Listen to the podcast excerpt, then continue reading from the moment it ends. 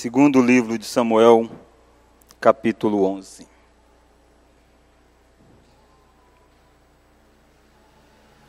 Nós iremos ler este, todo este capítulo à medida em que nós vamos expondo ah, os pontos, tá bom? Então deixa aberto aqui em 2 Samuel, capítulo 11, e à medida em que nós formos expondo, nós iremos olhar para todo este capítulo.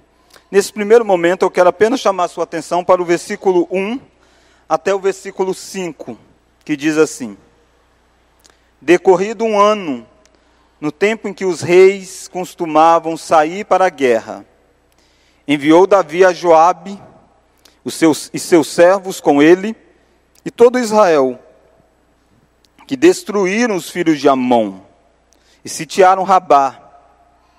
Porém, Davi ficou em Jerusalém. Uma tarde, levantou-se Davi do seu leito e andava passeando no terraço da casa real. Daí, viu uma mulher que estava tomando banho. Era ela muito formosa.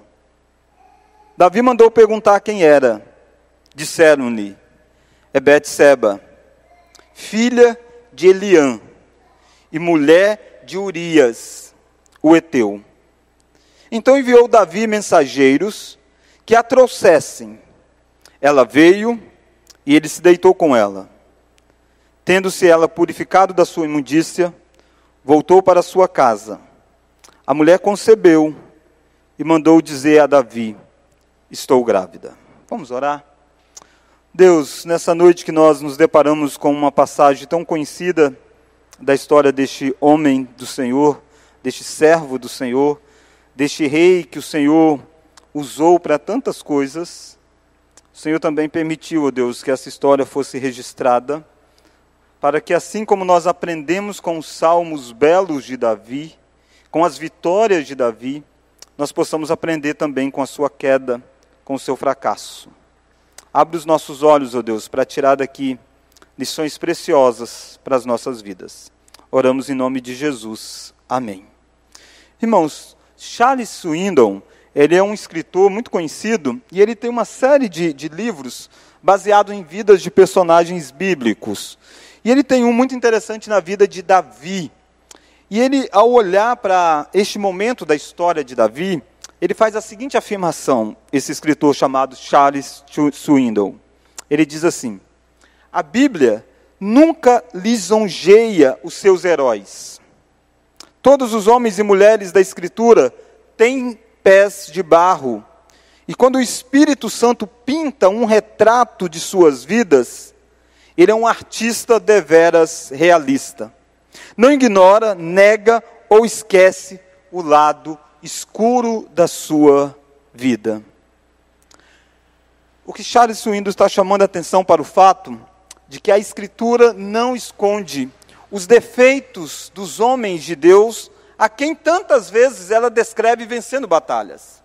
Mas ela também descreve os momentos mais feios, os comportamentos mais terríveis destes mesmos homens e mulheres de Deus. Naturalmente que Davi é um dos personagens mais conhecidos.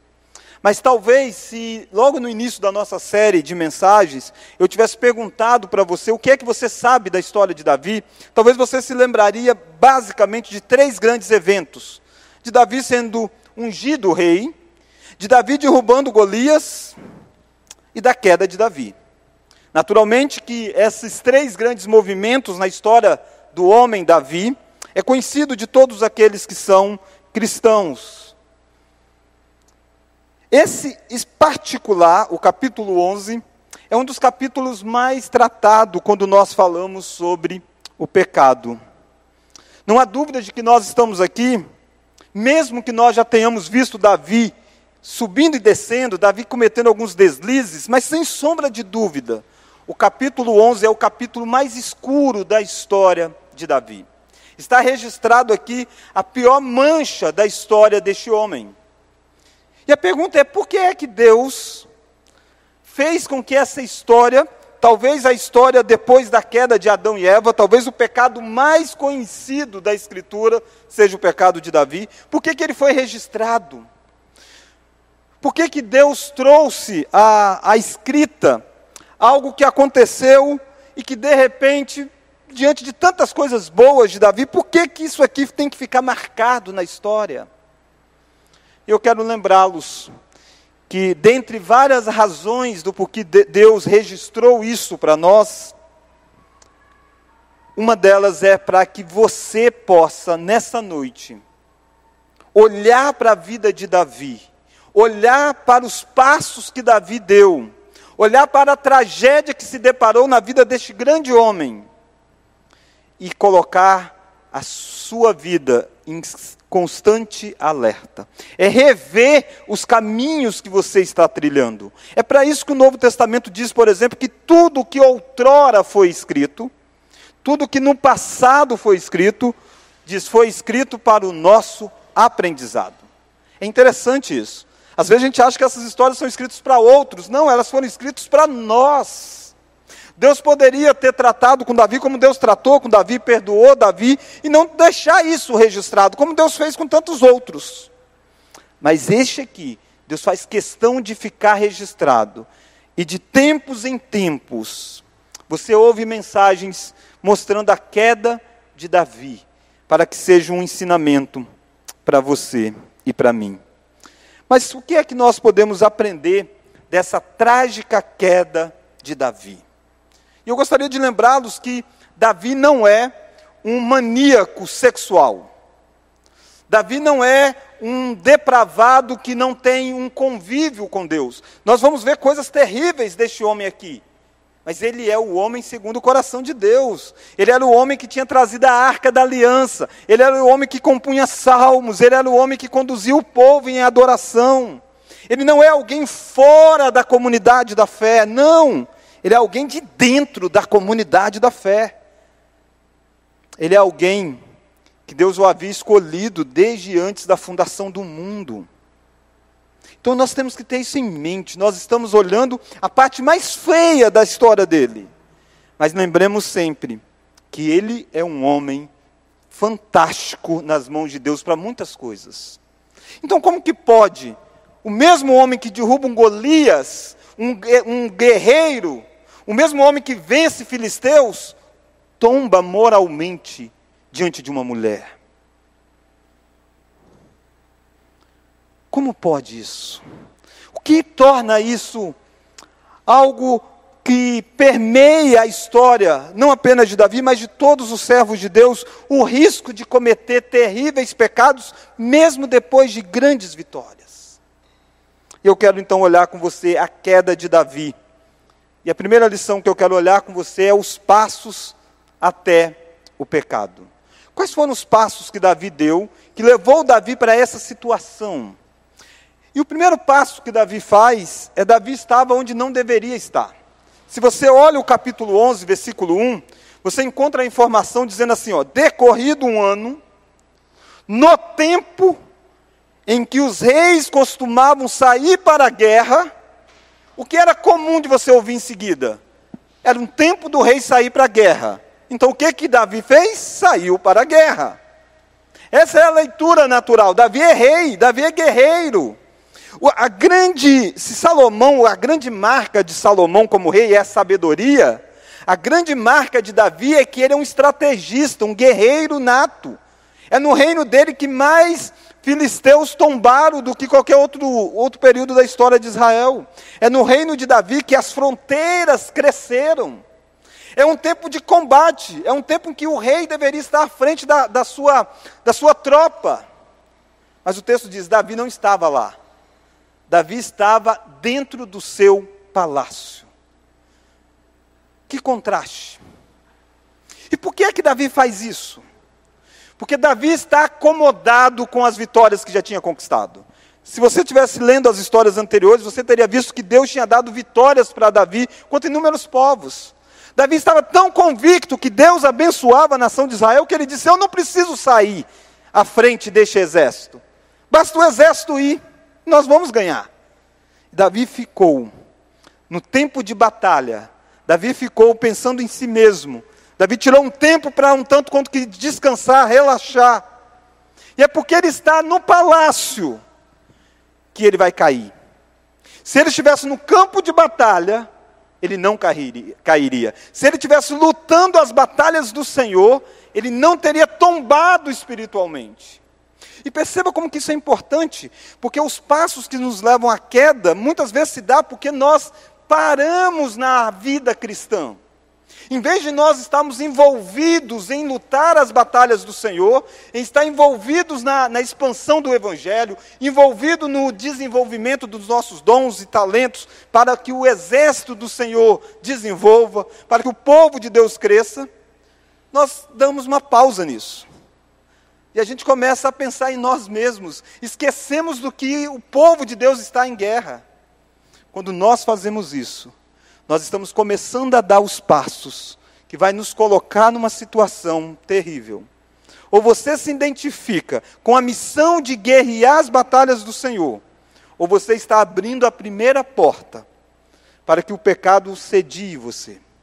E o texto começa dizendo isso: era a época em que os reis deveriam estar na guerra. Olha o versículo 1, um finalzinho do verso 1. Porém, Davi ficou em Jerusalém. A minha pergunta é: onde você está? Onde você, em que lugar você tem estado? Será que não tem sido o lugar que abre brechas para que você cometa determinados pecados? É melhor você estar na tropa do exército do Senhor. Mas a segunda lição, ainda dentro destes passos da queda, o segundo passo, é que Davi fixou o olhar onde não poderia fixar. O Novo Testamento mostra para nós que se os nossos olhos forem bons, todo o nosso corpo será bom. Se os nossos olhos forem luz, todo o resto será luz. Mas Jesus disse: se os nossos olhos forem trevas, grandes trevas serão. João vai dizer que a concupiscência dos olhos conduz ao pecado. E é isso que vai acontecer com Davi.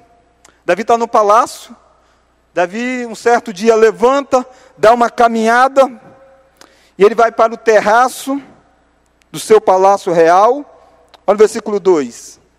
Daí, do palácio real, finalzinho do verso 2, vamos ler?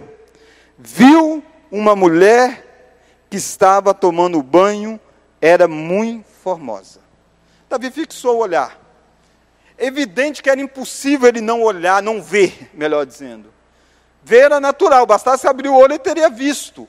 O palácio, o terraço, ficava num lugar alto e a, e a, casa de Urias, o lugar onde Betseba tomava banho, ficava num lugar baixo, de tal forma que do terraço, ao olhar para baixo, ele contempla aquela mulher. Mas o olhar durou mais do que 10 segundos, do que 5 segundos. O olhar fixou naquilo. E olhar uma mulher bela e fixar o olhar nela, mais cedo ou mais tarde, o coração vai desejá-la. Por isso que tem que tomar cuidado com o olhar. Aliás, Jó diz isso. Jó diz: Fiz aliança com os meus olhos. Como fitaria eu em uma outra donzela? Entender, irmãos, que o pecado chega na nossa vida, à medida que nós vamos abrindo portas, faz com que eu e você tenhamos a convicção que nós precisamos sair urgentemente fechando-as. Nós estamos falando de Davi, você é pior que Davi, eu sou pior do que Davi, nós somos mais fracos que Davi. E Davi está onde não deveria estar. Davi fixa o olhar onde não deveria fixar. Os passos da queda estão aí diante dele. Mas há um terceiro passo que Davi dá. Davi ignora os avisos que chegam até ele. Olha lá o versículo 3. Davi mandou perguntar quem era. Disseram-lhe, vamos ler? É Betseba. Podia ter parado aqui a informação. É Betseba. Mas não. O funcionário de Davi, o mensageiro de Davi, conhece Davi. Conhece que essa pergunta de Davi não é à toa. Talvez ele fosse chamado lá no palácio, enquanto Davi está lá do terraço, e talvez ele também olhasse lá para baixo e visse e percebesse o que, que o rei está para fazer. E aí ele dá uma informação além. Ele não fala só o nome dessa mulher. O nome dessa mulher era suficiente. mas ele dá uma informação que é um aviso para Davi. É Deus, de certa forma, usando a boca desse, desse servo para avisar Davi de algo. Olha lá o finalzinho do verso 3. É Betseba, filha de Eliã, vamos ler agora, e mulher de Urias, o Eteu.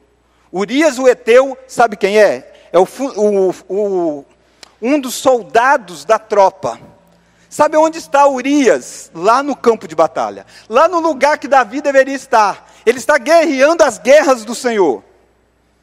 E a informação para Davi é muito clara, dizendo: Davi, essa mulher é casada. É isso que está acontecendo aqui. Está dizendo: sabe de quem ela é esposa, Davi? Ela é esposa do, do, do seu soldado que está morrendo em prol do reino seu, que está guerreando, colocando a vida em risco. É ela. Isso aqui era para ser suficiente para Davi ter dito: ei, Vai lá, avisa essa mulher que não é o lugar que ela está tomando banho, é um lugar que muita gente consegue ver. Se eu estou vendo, outros estão vendo também. Mas Davi ignora o aviso. A próxima informação dessa narrativa é chocante. O versículo de número 4 diz assim: Então, depois que Davi ficou sabendo, então enviou Davi mensageiros que a trouxessem. Entrou aqui e saiu aqui. Entrou por um ouvido e saiu por outro. Atenção, crianças, vocês que estão fazendo aí a atividade. É aquela vez que o papai e a mamãe dão uma ordem para você e você ouviu, mas você ignorou. É mais ou menos isso Davi aqui. Davi ouviu uma informação, Davi ignorou. Você que já é mais crescido do que as crianças. Isso aqui é quando você ouve mensagens, estudos. Lê a Bíblia que confronta você, confronta o seu pecado, alerta você. Mas você vai lá e continua deixando a porta aberta. Você dá mais um passo. Você ignora os constantes alertas de Deus ressoando através da pregação e através do seu próprio coração, porque o Espírito trabalha na nossa vida. E você tem uma consciência que às vezes está te acusando, dizendo: pare, feche essa porta, ou rompe esse laço. Davi está ignorando tudo isso. Mas Davi comete essa queda por um quarto passo que ele dá. Se o primeiro passo dessa queda, Davi está onde não deveria estar, Davi, segundo passo, Davi olha o que não deveria olhar. Terceiro passo, Davi ignora os avisos que ele recebe. Quarto passo, Davi não cuidou seriamente da sua área fraca. Quando você está lendo a história de Samuel, de uma forma assim desavisado, você toma um choque com isso aqui. Porque Davi vem ganhando, vem vencendo. Davi, anteriormente, Davi pegou Mefibosete e colocou Mefibosete para sentar na mesa do rei. Mefibosete é descendente de um inimigo. E ele põe na mesa do rei, ele muda a vida de um homem que não tem esperança. De repente você chega no capítulo 11 e diz: Como que esse cara faz isso? Como que esse cara vai tomar essa atitude? Mas isso só acontece numa leitura desavisada de segundo livro de Samuel. Se você estivesse olhando com um pouquinho mais de atenção, você veria que esta é uma área fraca da vida de Davi já há algum tempo.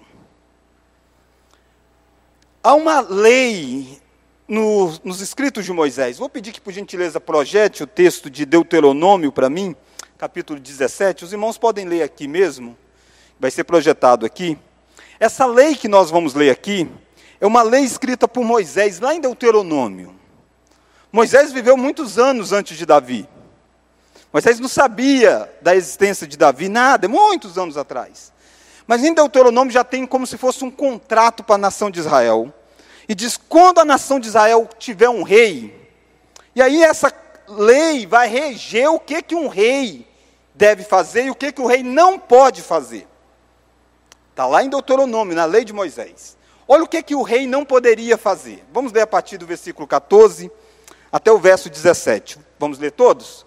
quando entrares na terra que te dá o Senhor, teu Deus, e a possuíres, e nela habitares, e disseres: Estabelecerei sobre mim um rei, como todas as nações que se acham em redor de mim.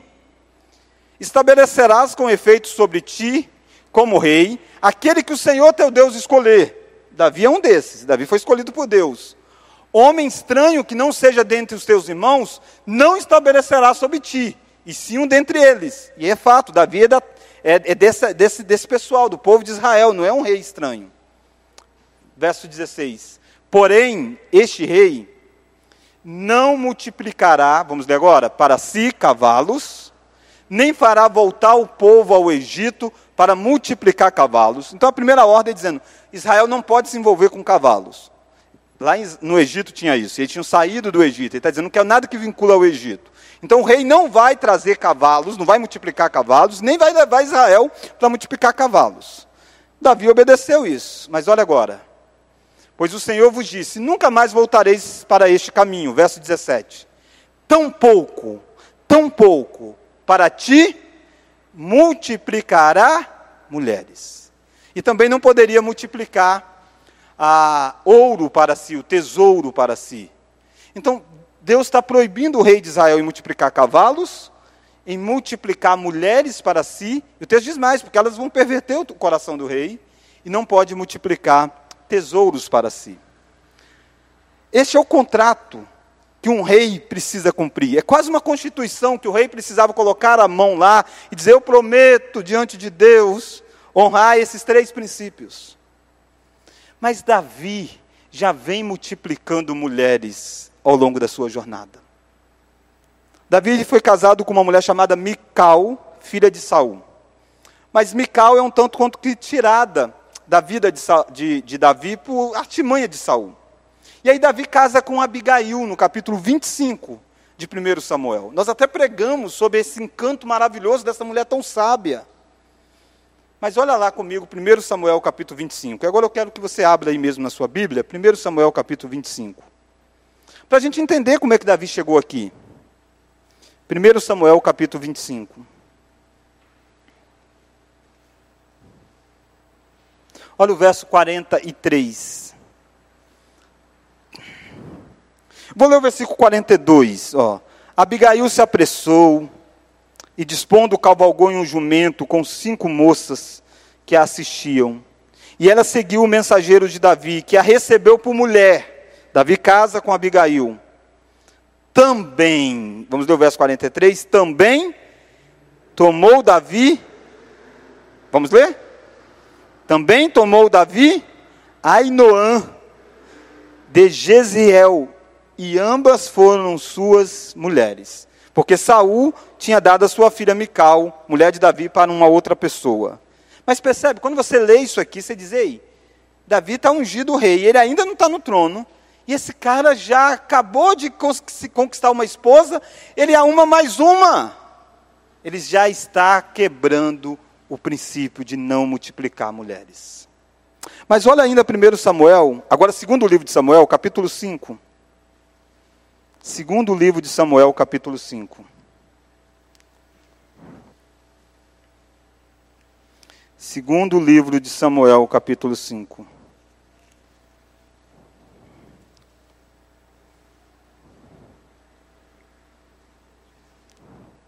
Olha o versículo 12. Segundo Samuel 5,12. Vamos ler? Reconheceu Davi que o Senhor o confirmara rei sobre Israel e que exaltara o seu reino por amor do seu povo. Davi reconhece isso. Davi reconhece que ele é rei porque Deus colocou. Mas olha o versículo 13. Tomou Davi mais concubinas e mulheres de Jerusalém, depois que viera de Hebron, lhe nasceram mais filhos e filhas. Isso aqui está antes da queda da mulher de Davi com Betseba. O leitor já estava dizendo, Ei, esse cara tem uma área dele que está fraca. Ele não está cumprindo os três pilares de que um rei de Israel deveria. O que é que ensina para nós aqui? É que Davi não tratou com a sua área fraca. E todos nós temos determinadas áreas da vida mais frágeis. Nem todo mundo é tentado da mesma forma na mesma área. Alguns é tentado na área sexual, outros são tentados mais na área econômica, outros são tentados na área da, da, da vaidade, do orgulho. E cada um de nós sabemos onde é o nosso calcanhar de Aquiles. Porque o passado aponta para isso. Aonde que as tentações mais apertam. E é hora de nós fecharmos essa porta. Era hora de Davi já ter percebido isso, mas Davi está brincando com o pecado. E agora ele vai dar o passo mais terrível. Ele vai trazer aquela mulher e vai se deitar com ela, cometendo assim o pecado do adultério. Até aquele presente momento, Davi não tinha ainda pegado nenhuma mulher de um outro homem para si. Davi ainda tinha casado com as suas mulheres. Agora Davi dá um passo além. E é isso que acontece comigo e com você quando nós não lidamos seriamente com a área frágil nossa. A gente vai mergulhando cada vez mais. Talvez você possa pensar, e já ouviu muitas pessoas dizer assim: ah, tal área que é fraca, então eu preciso. Ah, eu caio aqui porque essa é a minha área mais fraca e está resolvido. Não, irmão, se essa fosse a solução, quando Davi aumentou o número de mulheres, estava resolvido. Mas não, não resolveu. Quando ele aumentou o número de mulheres, intensificou ainda mais essa busca por essa idolatria, ao ponto de quando ele olha para uma outra mulher, ele manda tomar, mesmo que seja a mulher do soldado dele. Isso é o pecado na nossa vida. O pecado, se você alimenta a sua carne, ela nunca se sacia. Você acha que alimentando a sua carne vai resolver esse drama, esse embate, essa luta diária que você tem entre carne e espírito? Você diz, deixa eu dar uma alimentada na carne e já resolveu tudo. Não resolve. Você verá que amanhã a batalha será mais intensa, porque a carne está mais fortalecida. É isso que aconteceu na jornada de Davi. E é por isso que Davi vai tombar agora. Não foi sem um aviso, não foi sem um alerta. E a minha pergunta é que você conhece você mesmo melhor do que qualquer outra pessoa, a não ser o próprio Deus. Deus conhece você melhor do que você mesmo. Mas tirando Deus, você conhece. E você sabe qual é a área que você precisa lutar ferrenho com isso. E lutar na área ferrenha, às vezes é você abrir mão de coisas que são lícitas em si que para outro não é pecado, mas só de estar em determinados ambientes já é porta aberta para você. Então você rompe, coloca uma barreira nisso, antes que a queda chegue terrível, como chegou na vida de Davi. Até agora você leu esses textos que eu li, mas isso nunca chamou muito a sua atenção, de que Davi estava multiplicando mulheres. Mas agora o de Betseba é o escândalo público da vida de Davi. Cuidado para que não chegue o momento que o escândalo se torne público da sua vida. Porque você brincou durante todos os alertas que Deus deu para você no passado. O que Davi fez foi terrível, porque Davi quebrou a lei moral de Deus, não adulterarás, e porque Davi quebrou a lei civil de Israel. Todos aqueles que adulterassem deveriam ser mortos. E Davi esquece tudo isso. E não é isso que o pecado faz, o pecado cega os nossos olhos das consequências. Davi está colocando em risco aqui o seu reino. Pensa um rei colocar em risco o reino dele por causa de uma noite de prazer. Que loucura é essa? Perdeu o trono. E ele viu o que aconteceu com Saul. Ele viu como Deus retirou de Saul o espírito, como Deus rejeitou Saul.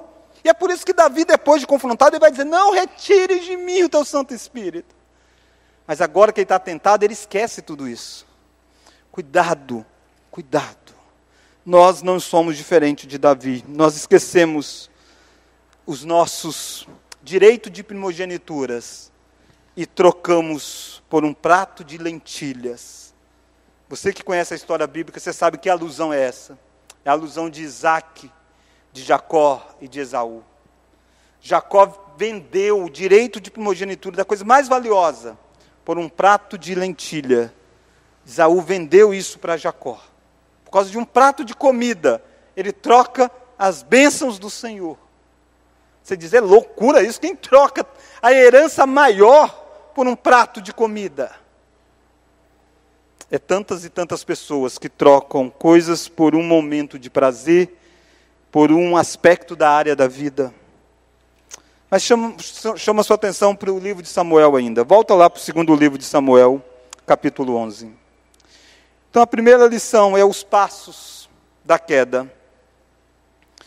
Nós vimos cinco passos. Davi estava onde não deveria estar, Davi olhou o que não deveria olhar, Davi ignorou os avisos que teve, Davi não cuidou seriamente da sua área fraca, e Davi fez então o que não deveria fazer. Mas qual que é a segunda lição que nós encontramos neste texto de Samuel? É a forma errada de lidar com o pecado. E depois que o pecado acontece? Esse primeiro ponto é um alerta para você evitar o pecado. Está aqui. Cuidado com esses passos. Mas depois que acontece? Como lida com isso? Olha lá o segundo livro de Samuel, capítulo 11. Versículo 5 diz para nós: A mulher concebeu e mandou a dizer a Davi: Estou grávida. Até essa informação, nada teria mudado na vida de Davi e de Betseba. Tudo continuaria do mesmo jeito. Davi continuaria cantando os mesmos salmos, achando que estava tudo bem entre ele e Deus. E este é o risco enorme que nós temos. De quando nós pecamos, quebramos com a lei do Senhor, achamos que está tudo bem, porque não surgiu ainda nenhuma consequência dos nossos atos. Já está tudo mal na vida de Davi. Davi vai temer mais as consequências dos seus atos do que a gravidade do seu pecado. E aqui tem um ponto muito perigoso que é confundir tristeza pela consequência do que tristeza e arrependimento pelo pecado em si. Muitas pessoas não estão tristes porque elas estão arrependidas dos seus erros. Elas estão tristes porque foram descobertas pelos seus erros. Ou só estão tristes por causa das consequências que os seus erros trazem. É diferente. Arrependimento é tristeza pelo pecado em si. Davi agora tem um problema nas mãos. E para a mente de Davi, qual que é o problema dele? Não é que Deus está ofendido. O problema dele é que ele tem uma mulher grávida e o marido desta mulher está em guerra. Ou seja, não, o marido desta mulher não pode ser o pai desta criança. E quando apertar esta mulher, vai ter uma delação premiada. E na delação premiada, o nome do rei vai vir à tona. E aí? Como as coisas vão se dar? Como as coisas acontecerão quando as pessoas souberem o que Davi fez no escuro da história? Davi está temendo a opinião do povo mais do que a opinião de Deus. Mas seja sincero, você teme mais a opinião dos outros ou opinião de Deus? Davi então vai tentar encobertar o pecado. E esse é um caminho que muitas pessoas tentam, desde Adão. Desde o primeiro pecado que entrou na história, Adão tentou se esconder de Deus, em vez de confessar. Lembra que Davi escreveu o Salmo 32, que ele diz: Confessei-te o meu pecado e a minha iniquidade não mais ocultei. Esse é o caminho. O caminho, não importa tão terrível você tenha dado os passos, é você confessar o Senhor. Sempre é o caminho da confissão, é o melhor caminho para você e para mim. Deus é um Deus que está com o coração aberto a perdoar todos aqueles que se quebrantam diante dele. Mas o caminho de tentar encobertar só faz com que eu e você cometemos ainda mais pecados.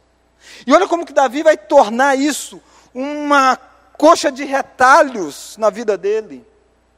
Davi então vai ter a brilhante ideia de mandar trazer o, o homem, o, o Urias. Olha aí comigo a partir do versículo 6. Então enviou Davi mensageiros a Joabe dizendo: Manda-me Urias, o Eteu. Joabe enviou Urias a Davi, vindo pois Urias a Davi, perguntou-lhe: Este, como passava Joabe como se achava o povo e como ia a guerra. Depois disse Davi a Urias: Desce a tua casa e lava os pés. Saindo Urias da casa real, logo se seguiu um presente do rei. Porém, Urias se deitou à porta da sua casa real, com todos os servos do seu senhor, e não desceu para a sua casa. A primeira estratégia de Davi diz o seguinte: vou trazer esse homem, vamos bater um papo, vou dizer que eu estou muito preocupado com Joabe, com o exército, quero um relatório. Davi está preocupado consigo mesmo. Mas Davi está criando um, uma coxa de retalhos, uma cortina de fumaça. Ele acha que Urias vai então se deitar com a mulher. Mas Urias se recusa. Olha lá o versículo 9. Porém, Urias se deitou à porta de casa real, com todos os servos do seu senhor, e não desceu para sua casa. Fizeram-no saber a Davi, dizendo: Urias não desceu à sua casa. Então disse Davi a Urias: Não vens tu de uma jornada? Porque não desceste à tua casa? Respondeu Urias a Davi: Vamos ler comigo a resposta que Urias deu a Davi?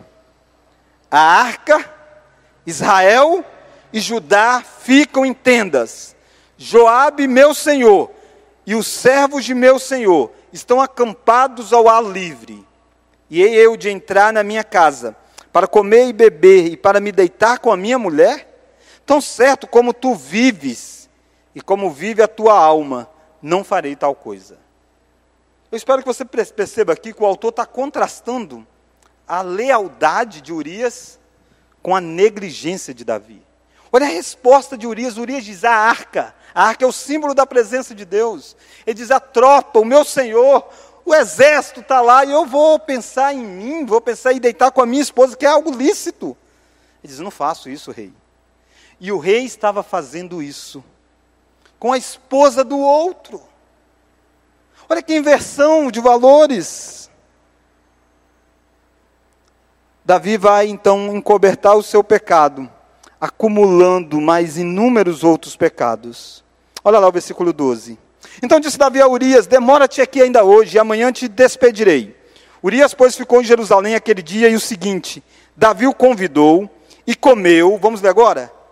E bebeu diante dele, e o embebedou à tarde saiu Urias a deitar-se na sua cama, com o servo de seu senhor, porém não desceu à sua casa. Olha o que, é que o rei está fazendo: o rei está embebedando Urias. Ele quer ver Urias embriagado e Urias vai para casa e ele diz: aí está tudo resolvido. A gente tem um álibi. Mas Urias não vai para casa. É difícil, né?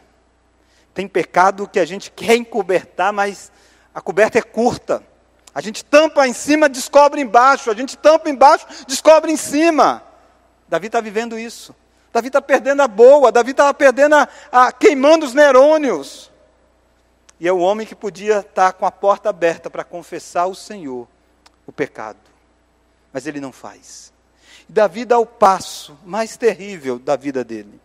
Olha o versículo de número 12, 14. Pela manhã, Davi escreveu uma carta a Joabe, ele a mandou por mão de Urias. Escreveu na carta dizendo: Ponde Urias na frente da maior força da peleja, e deixai-o sozinho para que seja ferido e morra. Tendo, pois, Joabe sitiado a cidade, pôs a Urias no lugar onde sabia que estavam homens valentes. Davi manda esta carta através de quem? De Urias. A carta está selada está nas mãos de Urias. Davi sabe que Urias é incapaz de abrir aquela carta. Se Urias abrisse aquela carta, ele veria lá que tem uma ordem do rei para matá-lo, colocá-lo à frente do combate. Mas Urias é, é, é leal ao seu rei. Mas o seu rei não era leal a ele. Irmãos, que terrível isso. Como que Davi chega a isso? isso acontece. Chega lá, Joabe então põe a tropa. E sabe o que jo, Joabe faz? Joabe coloca, não pode mandar só Urias, né? Vai lá Urias, não, não tem jeito. Ele põe um monte de soldados para fazer uma manobra errada. Sabendo que vai dar zebra. E nesta manobra morre Urias e tantos outros da nação de Israel. Homens da descendência de Abraão, homens do reino de Davi, estão morrendo por causa do pecado não tratado de Davi. E Joabe manda a notícia para Davi. Olha lá o capítulo de número 11.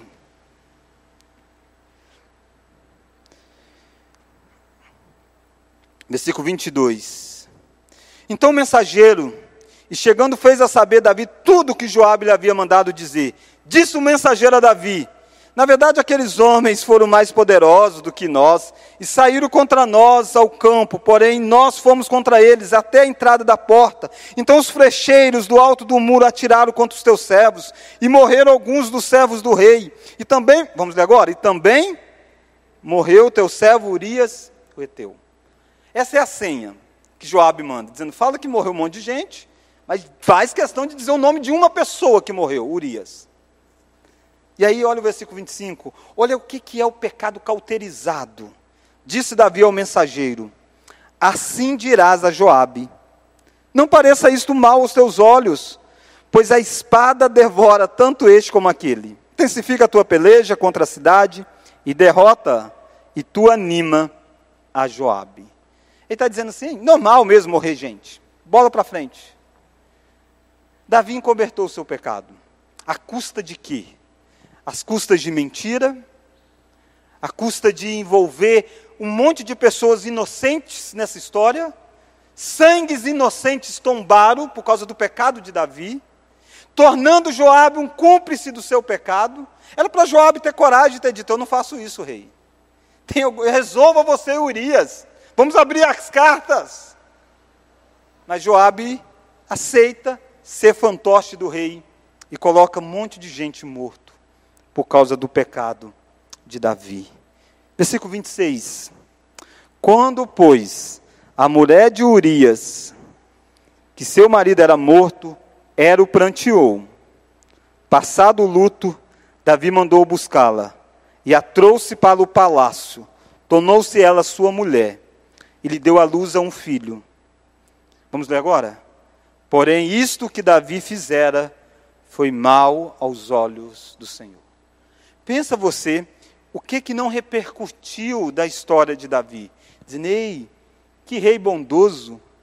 Ele casou com uma viúva que perdeu o seu marido em tropa de guerra. Porque você deve lembrar que aqui não tem todo um aparato social do INSS para socorrer as viúvas.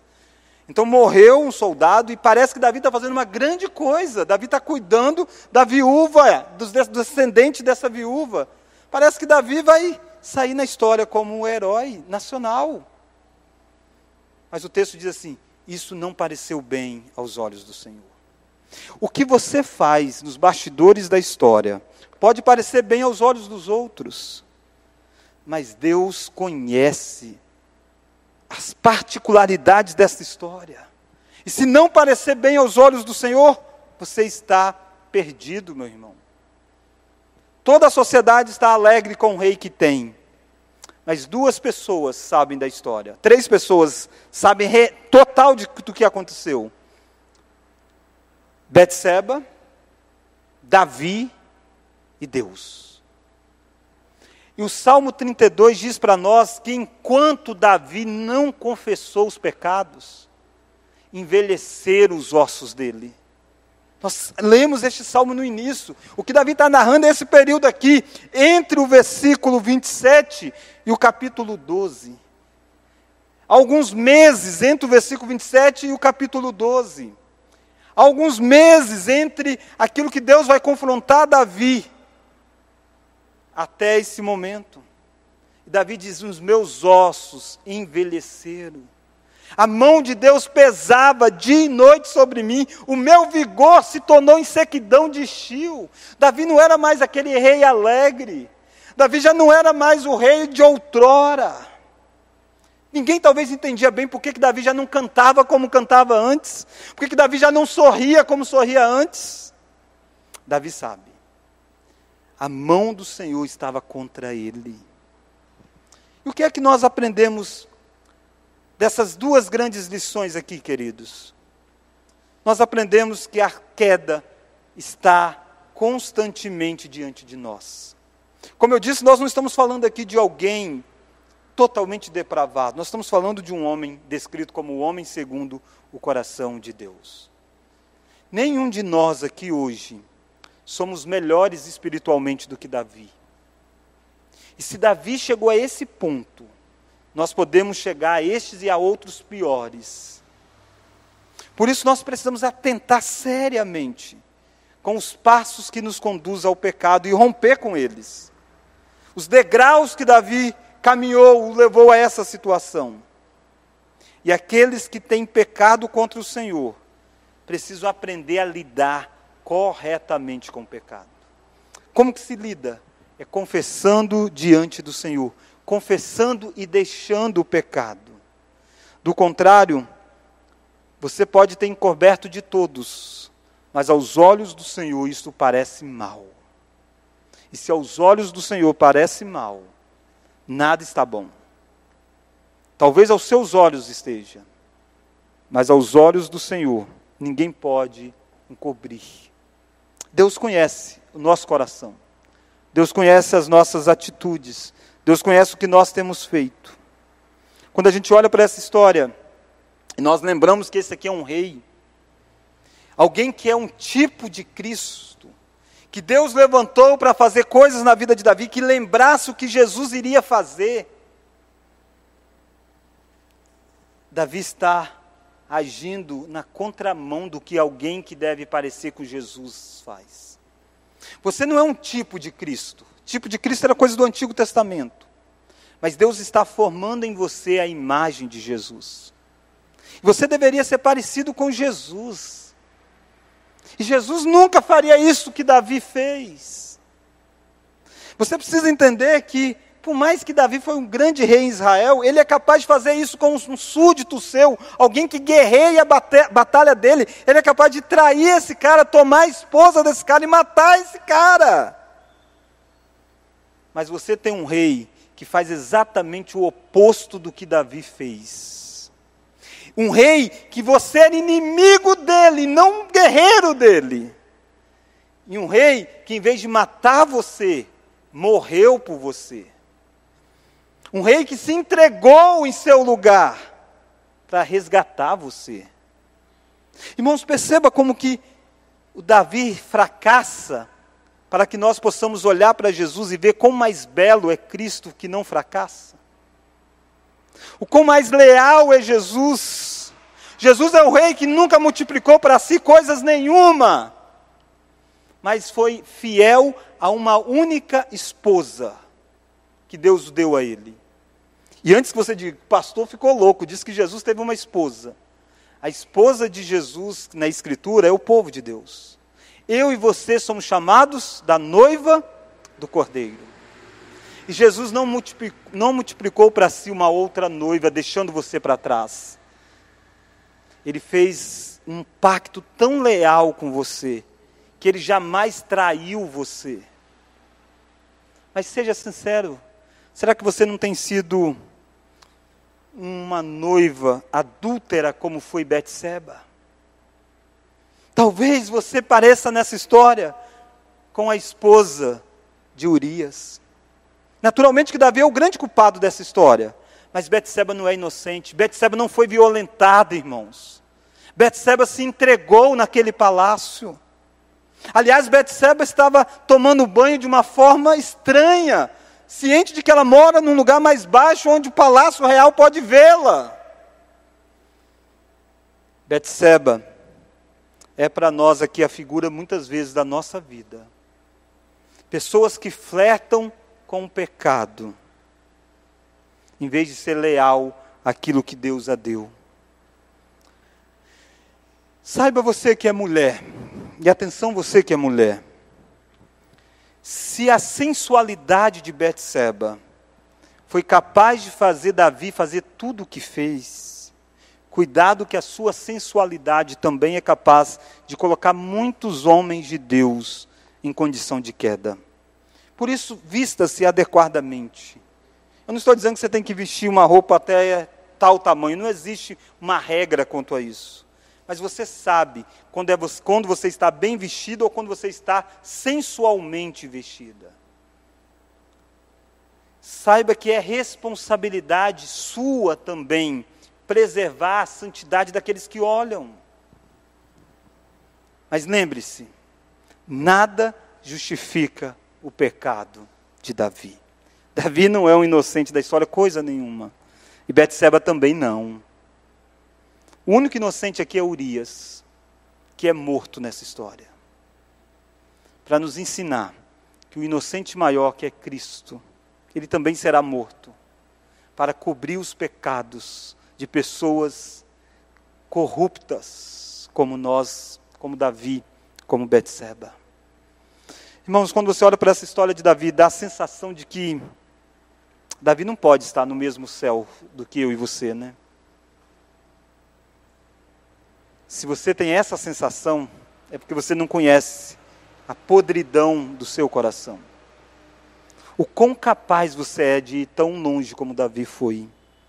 Sabe por que Davi está no céu e você o verá nos novos céus e nova terra? Porque quando Jesus foi na cruz do Calvário, naquele dia que ele foi pregado lá, naquele dia que ele foi morto lá, dentre os pecados das pessoas que ele estava lavando, ele estava pagando pelo pecado de Davi com Betseba, pela morte de Davi, pelo assassinato, melhor dizendo, de Davi, pelas mentiras de Davi. É só por isso que Davi estará no céu. Só por isso que você também pode estar no céu, porque um sacrifício agradável foi feito. Davi vai dizer no Salmo 51: O Senhor não se agrada de sacrifícios humanos, mas há um sacrifício maior, o sacrifício de Jesus Cristo, que Deus se agradou. E ele disse: Está perdoado as iniquidades de Davi, está perdoada a iniquidade daquele que nessa noite confessar ao Senhor os seus pecados. Talvez você disse: É assim, pastor? Só confessar? Então eu vou dar umas derrapadas aí para frente e depois eu confesso. Você sabe que a partir de agora, a vida de Davi nunca mais será a mesma.